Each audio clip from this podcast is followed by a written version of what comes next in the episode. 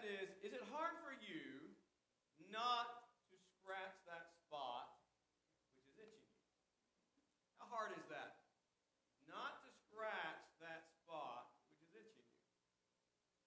Well, an itch is simply that uneasy, irritating sensation that's on the upper surface of your skin, which creates this desire to scratch that affected area.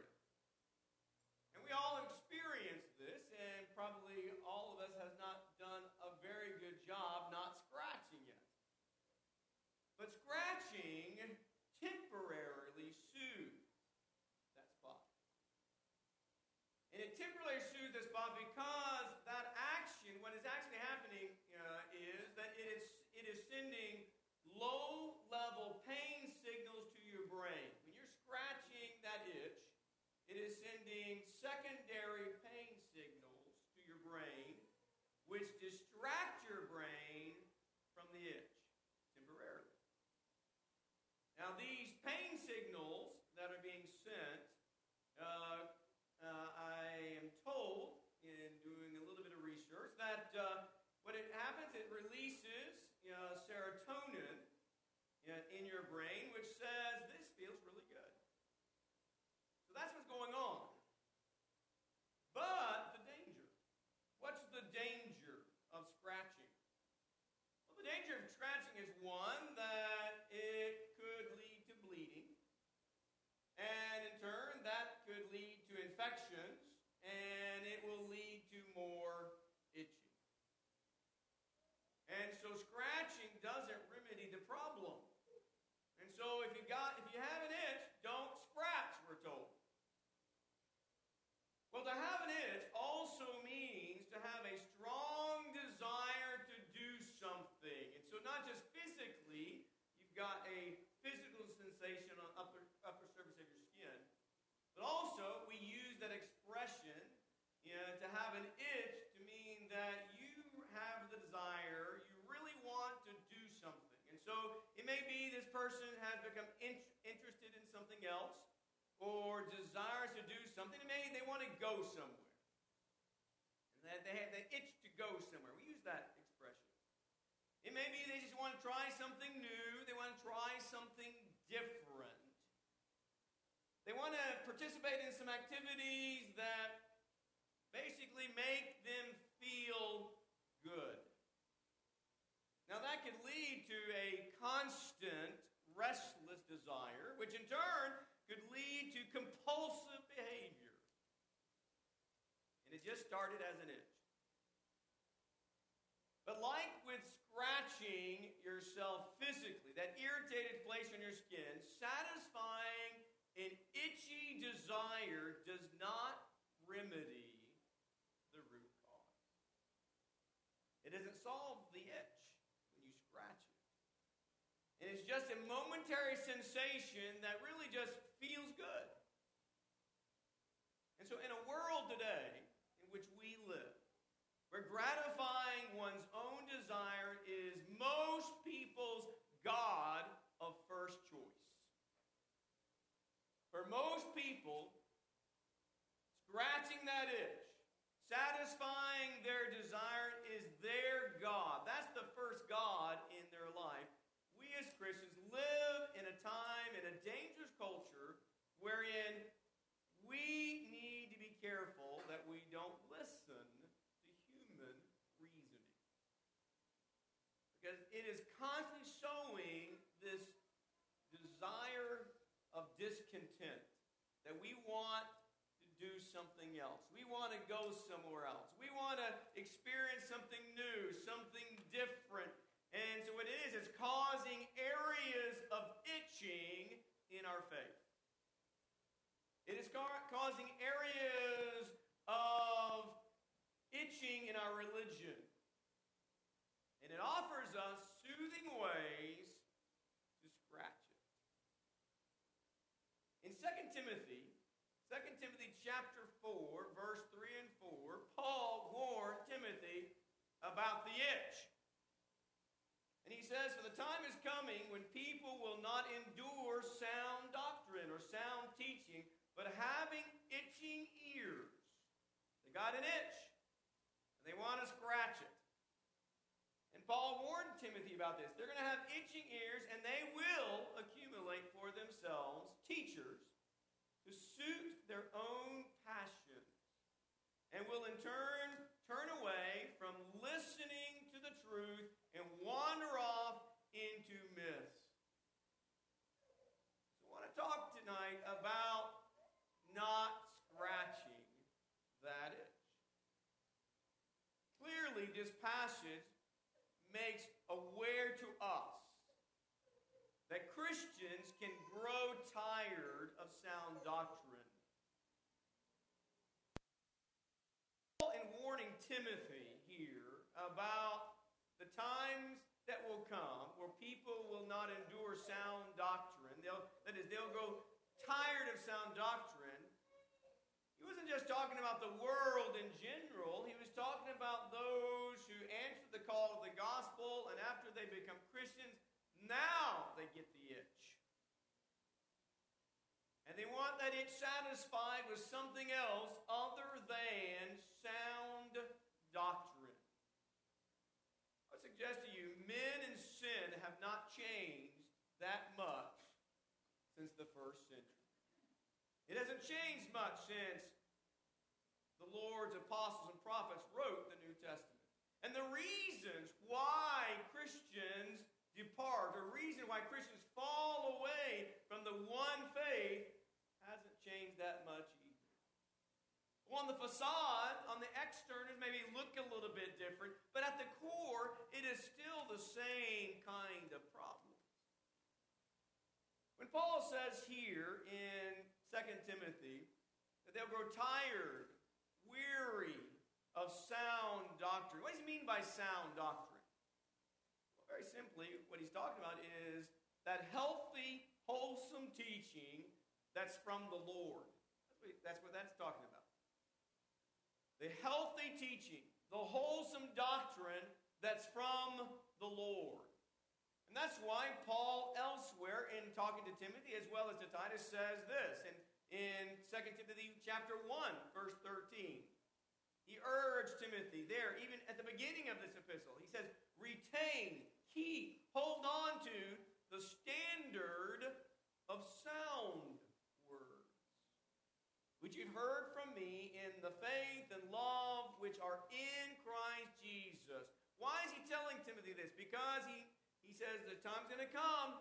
There's going to be disciples, believers, Christians who will grow tired of this sound teaching. Healthy teaching that's from the Lord. Wholesome teaching that's from the Lord. He told Timothy the same thing in a little bit different word, but it's the same principle. Titus chapter 2, verse 1 there, he says, As for you, talking Titus, speak the things which are fitting for sound doctrine. What does that imply? He said, Well, everything's not fitting for sound doctrine.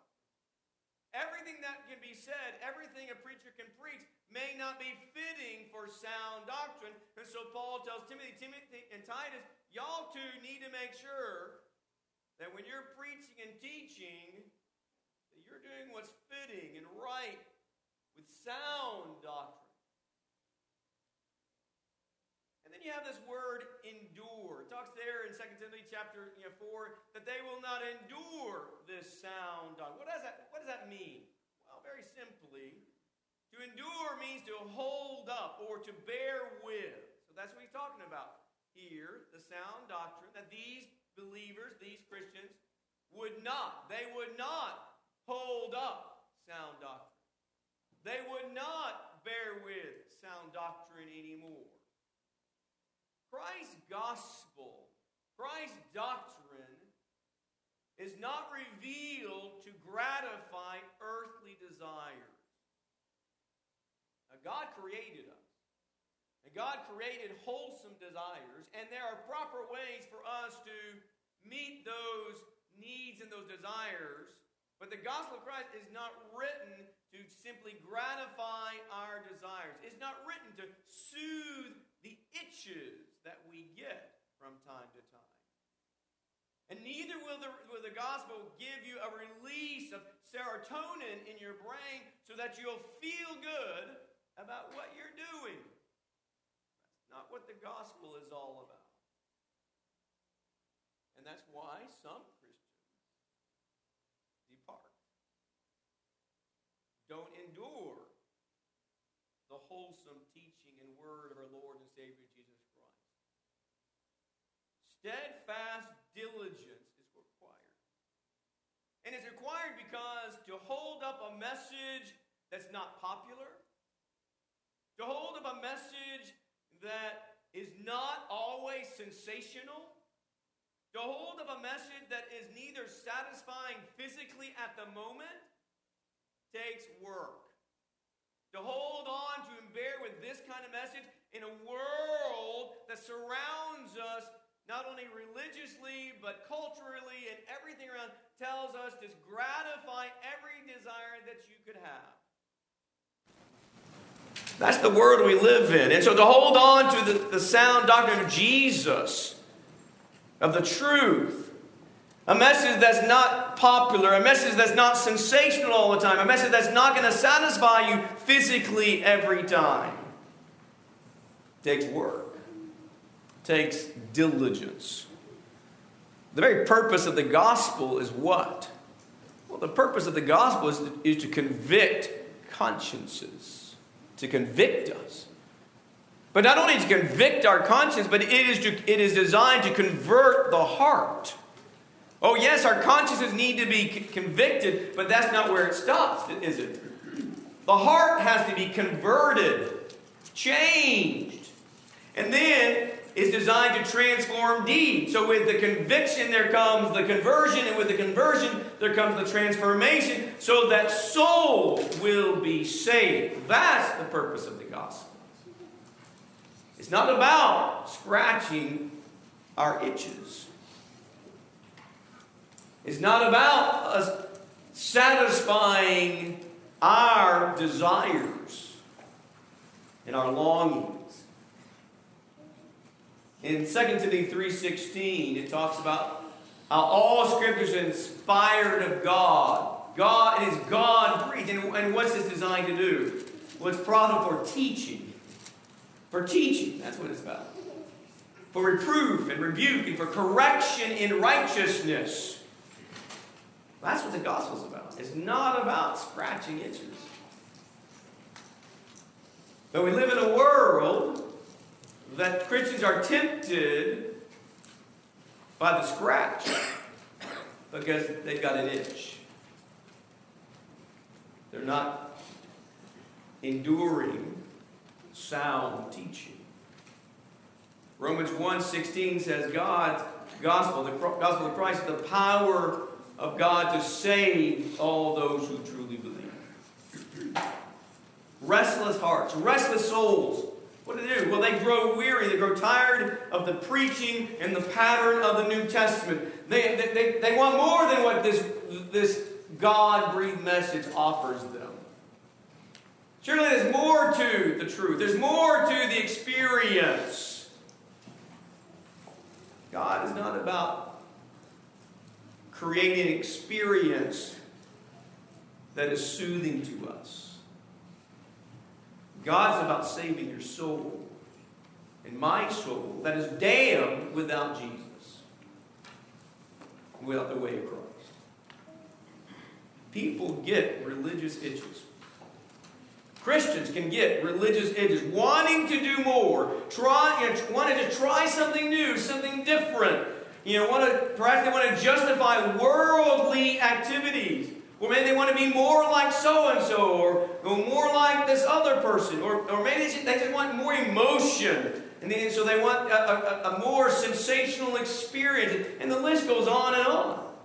All the different kind of itches that people get in their faith and in their religion. And so Paul tells us in his writings to Timothy and to Titus that saints and Christians like us, we need to guard against falling from our steadfastness. Falling from our steadfastness. We're to guard against that. Remaining steadfast is not easy. It's not easy.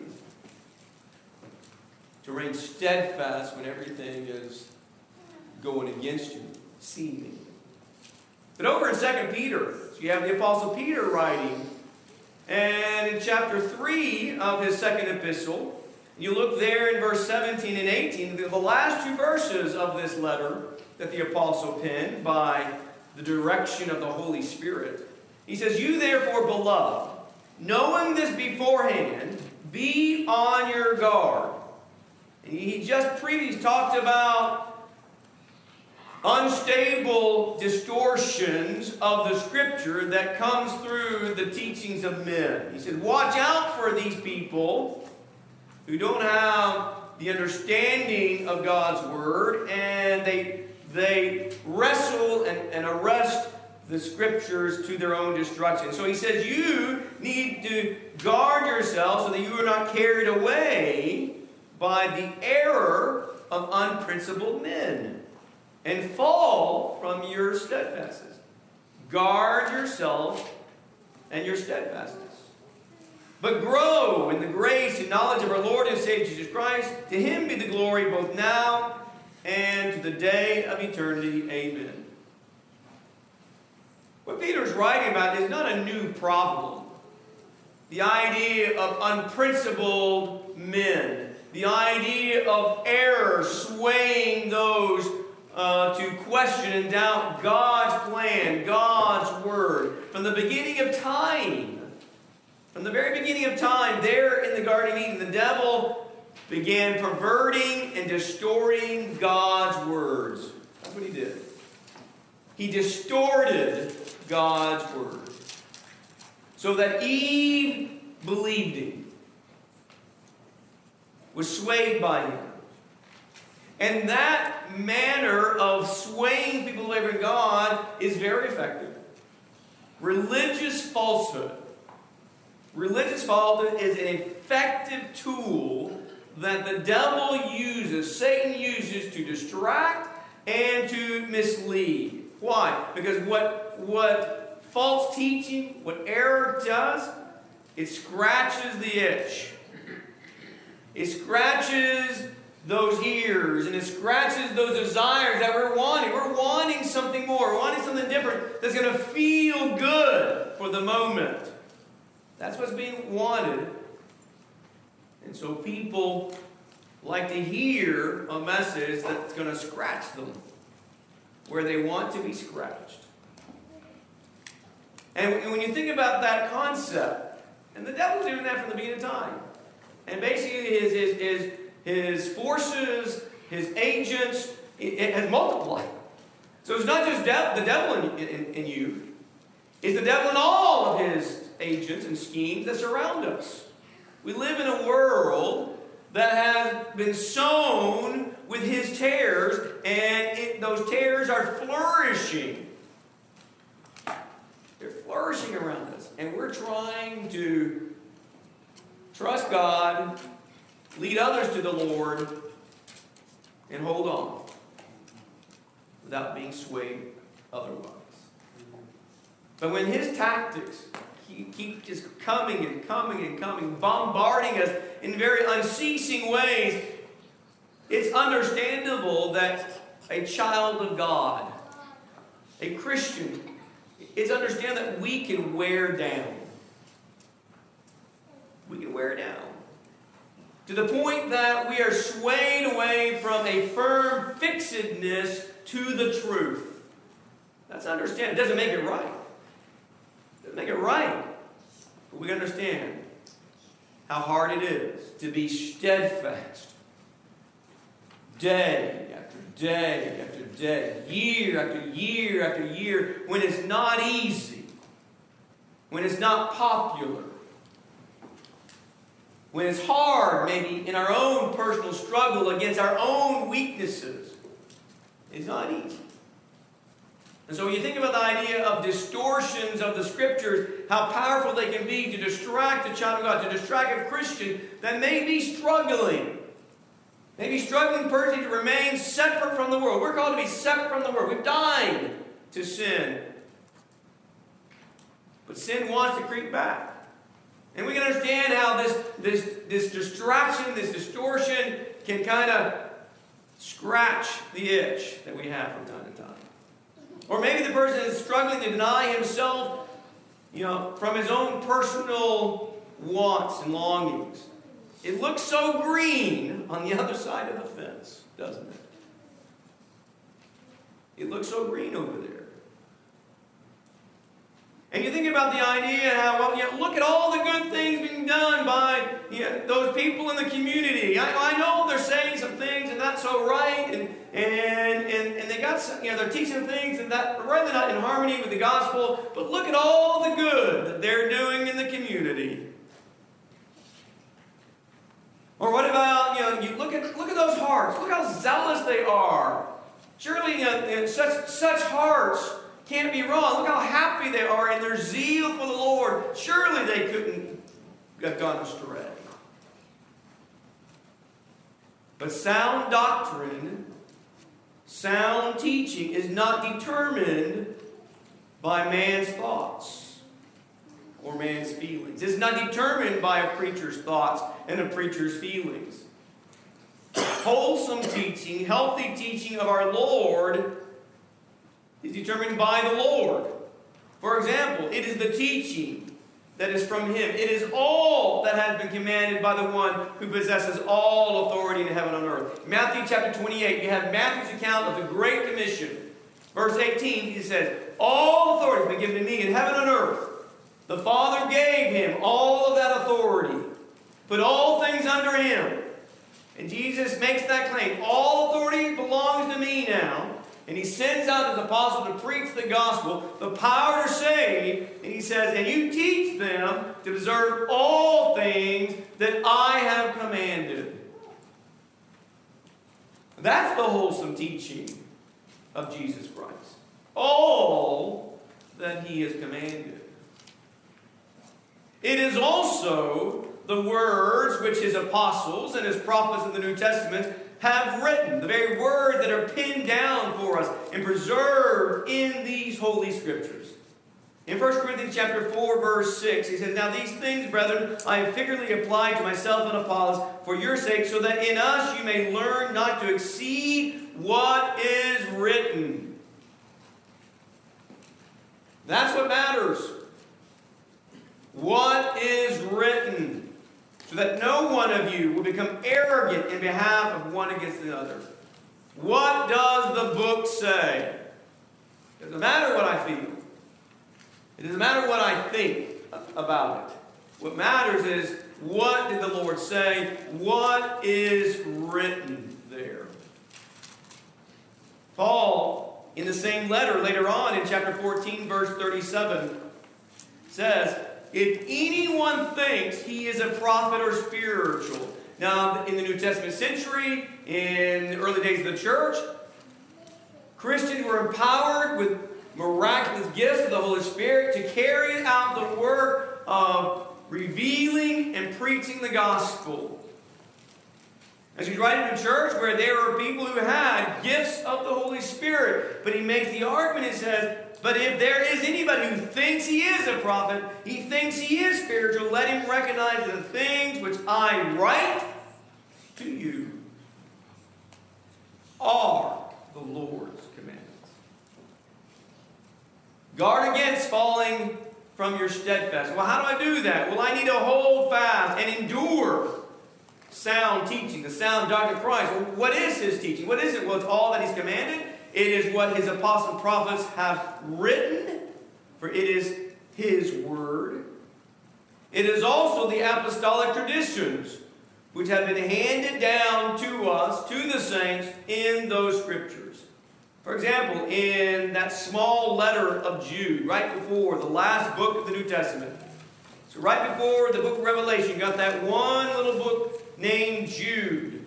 And in verse 3, Jude said, Beloved, while I was making every effort to write to you about our common salvation, I felt the necessity to write to you, appealing that you contend earnestly for the faith which was once for all handed down to the saints. Says, you know, I am writing so that you will fight the good fight of the one true faith, which has been handed down to us. Then drop down there in verse 17. He goes on to say, But you, beloved, ought to remember the words that were spoken beforehand by the apostles of our Lord Jesus Christ. These words have been handed down to us. And these words record to us action and examples and patterns that are God approved and Christ ordained. For example, in Second Thessalonians. Second Thessalonians, you, know, you look there in chapter 2, as Paul writes there to the church, urging them to fight the good fight and to, and to oppose error, and even to deal with some problems that you know was present among them that needed to be corrected. Notice what he says there in chapter 2, verse 15 about traditions. So then, brethren, stand firm and hold to the traditions which you were taught, whether by word of mouth or by letter from us. All traditions are not bad. All traditions are not all good either. But what are the traditions that matter the most? It's the traditions that have been handed down to us in the inspired word that Paul talks about here. Those traditions, the ones that have come to us in the scriptures through Christ apostles, and New Testament prophets. Chapter 3, verse 6 urges them the same thing. He says, Now we command you, brethren, in the name of our Lord Jesus Christ, that you keep away from every brother who leads an unruly life that is not according to the tradition which you received from us. He says, when there's Christians that are you know, taking a path that's unruly, that's not according to the traditions that we have received, he says you need to Note that. And guard yourself against that. But the fact is, though, man often desires something besides sound doctrine. That's the fact. It's happened before, and it still happens. That the world not only desires something different, but sometimes Christians desire something different from sound doctrine from that which the Lord has commanded, from that which the apostles have written, from that which the apostles, through their traditions, have handed down to us. In the moment, that's the thing, in the moment, scratching that itch feels good, and it feels really good. It's soothing. It's soothing to our faith. It's soothing, you know, you know, to our religious practices, and we relish that relief. We relish you know, the idea of, of, of changing this unpleasant irritation I'm feeling to something that's much more comforting and much more enjoyable. And that's why it's so tempting. And that's why it's so alluring. But you think about it. All temptations, all temptations are an itch. Every one of them. No matter what, what kind of temptation you're talking about. The temptation is an itch. And we've all had them. And sometimes we still wrestle with them. And sin of every kind is the scratch. When that temptation conceives sin, what it is, we're scratching the itch. And in the moment, it feels good. It's gratifying, it's fulfilling, whatever it is, whether it's the pride of life, or whether it's the lust of the eyes, or the lust of the flesh. It doesn't matter what kind of sin it is, or what kind of temptation it is. It's an itch that wants to be scratched, and the devil and the world offers us temporary solutions. But the thing is, until the root problem is remedied, the itch is going to come back every time. We don't go to the problem, the itch will always come back. Scratching will continue to be a false solution which causes harm. And in the spiritual realm, in the Lord's business, in the Lord's work, it leads to eternal separation and condemnation. That's why Paul and the other apostles are so urgent in their admonishments and their warnings against departing the faith. What happens so often when a person does turn to scratch the itch is simply this he averts his ears so he doesn't hear the truth. You ever done that? Maybe. Maybe there's been temptation and there's been a sin, and maybe someone confronted you at the time of that confrontation. They were coming to you out of love, trying to warn you, trying to bring you back. And what did you do? You didn't want to hear them. You turned to somebody else to tell you what you wanted to hear.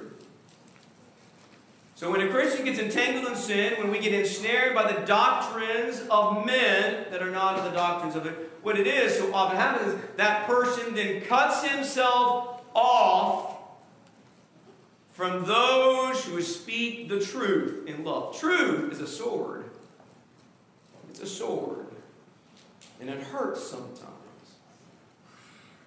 But when we scratch the itch, so often we turn our ears, we avert our ears in, in, away from the truth to, to hear something that we want to hear. Because what happens is the person puts himself in a position, or puts that person, he puts himself in a place to hear the things that will scratch him.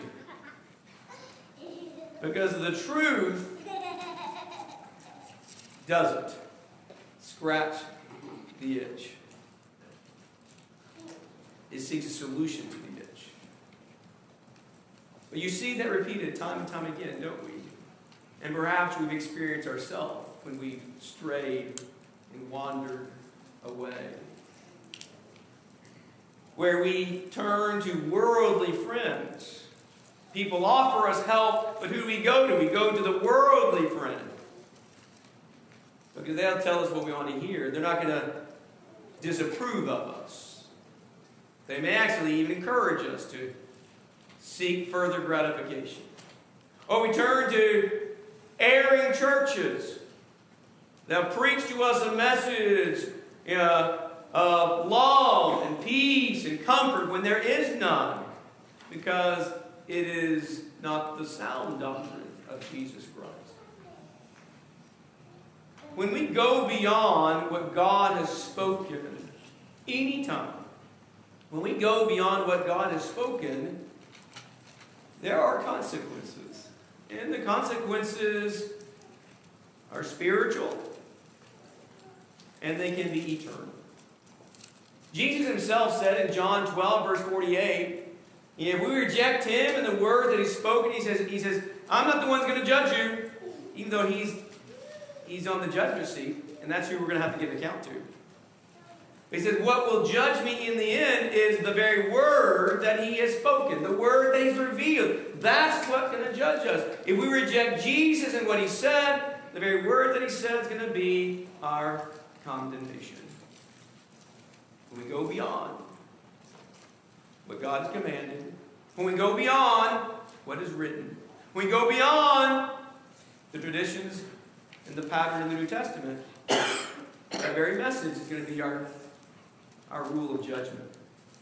Or in 2 John, verse 9, another familiar passage that speaks of the seriousness of heeding the messages of the world the winds of various doctrine that blow here and there, when he says in verse 9, anyone who goes too far and does not abide in the teaching of Christ, the one who does not guard himself from falling away from steadfastness, abiding in the light. Anyone who goes too far, doesn't abide in the teaching of Christ, does not have God. It's that simple. But the one who abides in the teaching, he has both the Father and the Son. If you want a relationship, you want fellowship that's right with God and with Christ Jesus and with the Holy Spirit, it comes from abiding and staying in the teaching of God's Word. It does not come from scratching the itches of this world.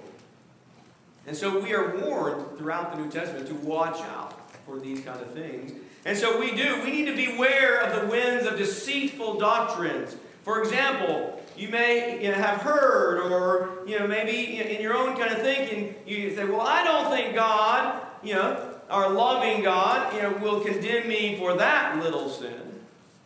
Maybe you've thought that.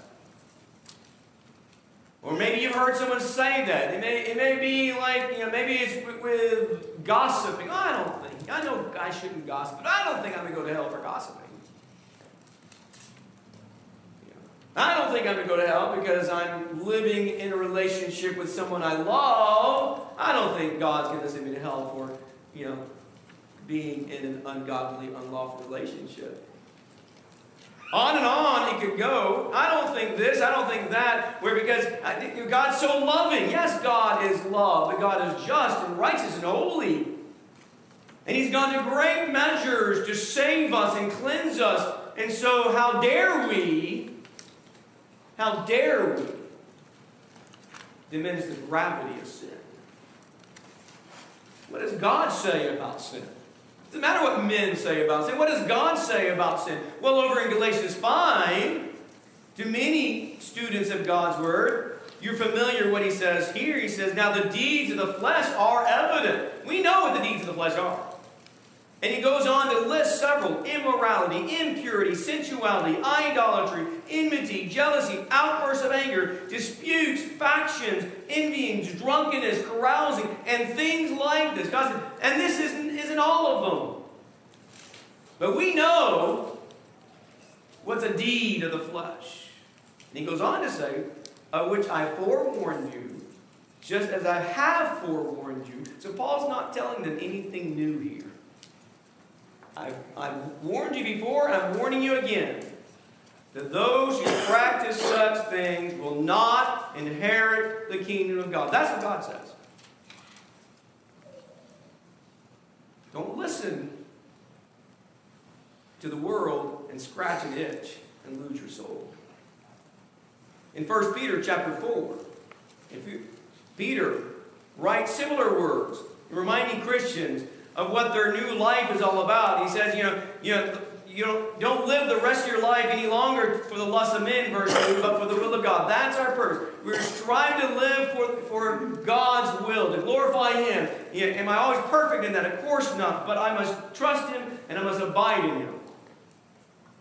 But he goes on to say, For the time already past is sufficient for you to have carried out the desire of the Gentiles, having pursued a course of sensuality and lust and drunkenness and carousing and drinking parties and abominable idolatries. In all this, they're surprised that you don't run with them into the same excess of dissipation and they malign. That's what the world is. It says, You've been in the world long enough. I called you out of the world. Don't live in it anymore. And yet, you will find the person that will tell you that that little sin supposedly will not send you to hell. But that's not what God says. Or maybe you've heard something like this, where people talk about you know, other, other religious people. So they're such zealous believers of God, such zealous believers of Jesus. How can they be that bad? How can they be that bad? How can they be that wrong? And still be so zealous and fervent about what they practice and believe. What does God say about that in Romans 10? In Romans 10, by the direction of the Holy Spirit, Paul writes this warning, beginning in verse 2 For I testify about them, speaking of Hebrew brethren. People that Paul wanted to be saved. He said, I testify about them that they have a zeal for God. Paul is not arguing that they weren't zealous. He said, No, they are zealous. They have an intense zeal for God, intense fervency for God, but it's not in accordance with knowledge. For not knowing about God's righteousness and seeking to establish their own righteousness. They did not subject themselves to the righteousness of God. There, you know, here are people who are very zealous and fervent about what they believe and what they practice, but it's not according to knowledge, a true knowledge of God, not according to true knowledge of the gospel of Jesus Christ, and they go about establishing their own righteousness, and it's not God's righteousness. Yeah. There are people who tell you, uh, you know, how, can, how can they be so bad, so wrong? Like they're so zealous. So you know, it, it must be okay. Well, zeal alone is not going to save you. And it won't save you if our life is not according to God's righteousness. And where are you going to learn that? Where are you going to decide, you know, where God's righteousness is and what it is? It's only by what God has said. But finally, another example, and that is, some may actually say, well, that church is doing so many good things for the Lord in the community. How can that be wrong? How can they be so wrong? Look at all the good that they're doing in the community for the Lord. The argument is not that there's not good deeds being done. But once again, what does God say about those kinds of things? Jesus himself says in the Sermon on the Mount in Matthew chapter 7. Matthew chapter 7 verse you know, 21 through 23. The Lord Jesus Christ, the Savior of the world, says this when it comes to our service to God and our obedience to God. He says, Not everyone who says to me, Lord, Lord, are the people who say this, Lord, Lord. And then they kind of go their own way. Yes. But Jesus goes on to say, Not everyone who says to me, Lord, Lord, will enter the kingdom of heaven. That's not enough. Do I need to believe he's Lord? Yes.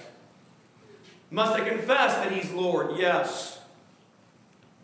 But I also must sanctify Him as the Lord in my heart. That means the one who governs my choices and my thoughts and my words and my actions, the deed that I do. So it's not just about saying, Lord, Lord. He said, but he who does the will of my Father who's in heaven will enter. That's the one who's going to be blessed. That's the one who has a relationship, fellowship with God, the one who abides in the doctrine, the teaching of our Lord and Savior Jesus Christ. He has the Father and he has the Son. But he goes on to say in verse 22 Many will say to me, Jesus, he is foretelling things here. He said, The time will come. Jesus knows he's going to be the he's, he's going to sit on the judgment seat on that great day. And he says, Many will say to me, Lord, Lord, did we not prophesy in your name? Didn't we do this in your name, Lord? And in your name cast out demons. And in your name perform many miracles. Did we not do this, Lord? In your name. Jesus doesn't argue the fact that they did that. And in the first century, saints were able to do those things to prophesy, to cast out demons, and perform many miracles. They were able to do that. And Jesus warning this says, and many of you will make this claim to me, and in verse 23, and then I will declare to them, I never knew you. Depart from me, you who practice lawlessness. What matters is what God says. That's the bottom line. It's what God says. What has been commanded, what is written, what is God's pattern. It doesn't matter what the Word is saying and what the Word offers us. And whatever solution they you know, try to surmise is acceptable before God. It's all part of the devil's battle tactics, all part of his schemes, his demise, his demise and deceit of mankind. Offering everybody, us included, offering us various scratches to the itches that we get sometimes. Offering us a shortcut to the pleasure or a shortcut for relief. And God says, beware. Beware of that. Guard yourself from the fall of your own steadfastness. Time has come that men turn their ears because they have itching ears to hear something else. They avert their, their hearing away from the truth and they put themselves in a place and an opportunity to hear what they want to hear so they get to do what they want to do. And it doesn't matter how zealous they are, how, how, how kind they are, and how intent they are to do it in the name of the Lord. But if it's not the truth, if it's not of God's word, if it's not of God's will, it will not save them.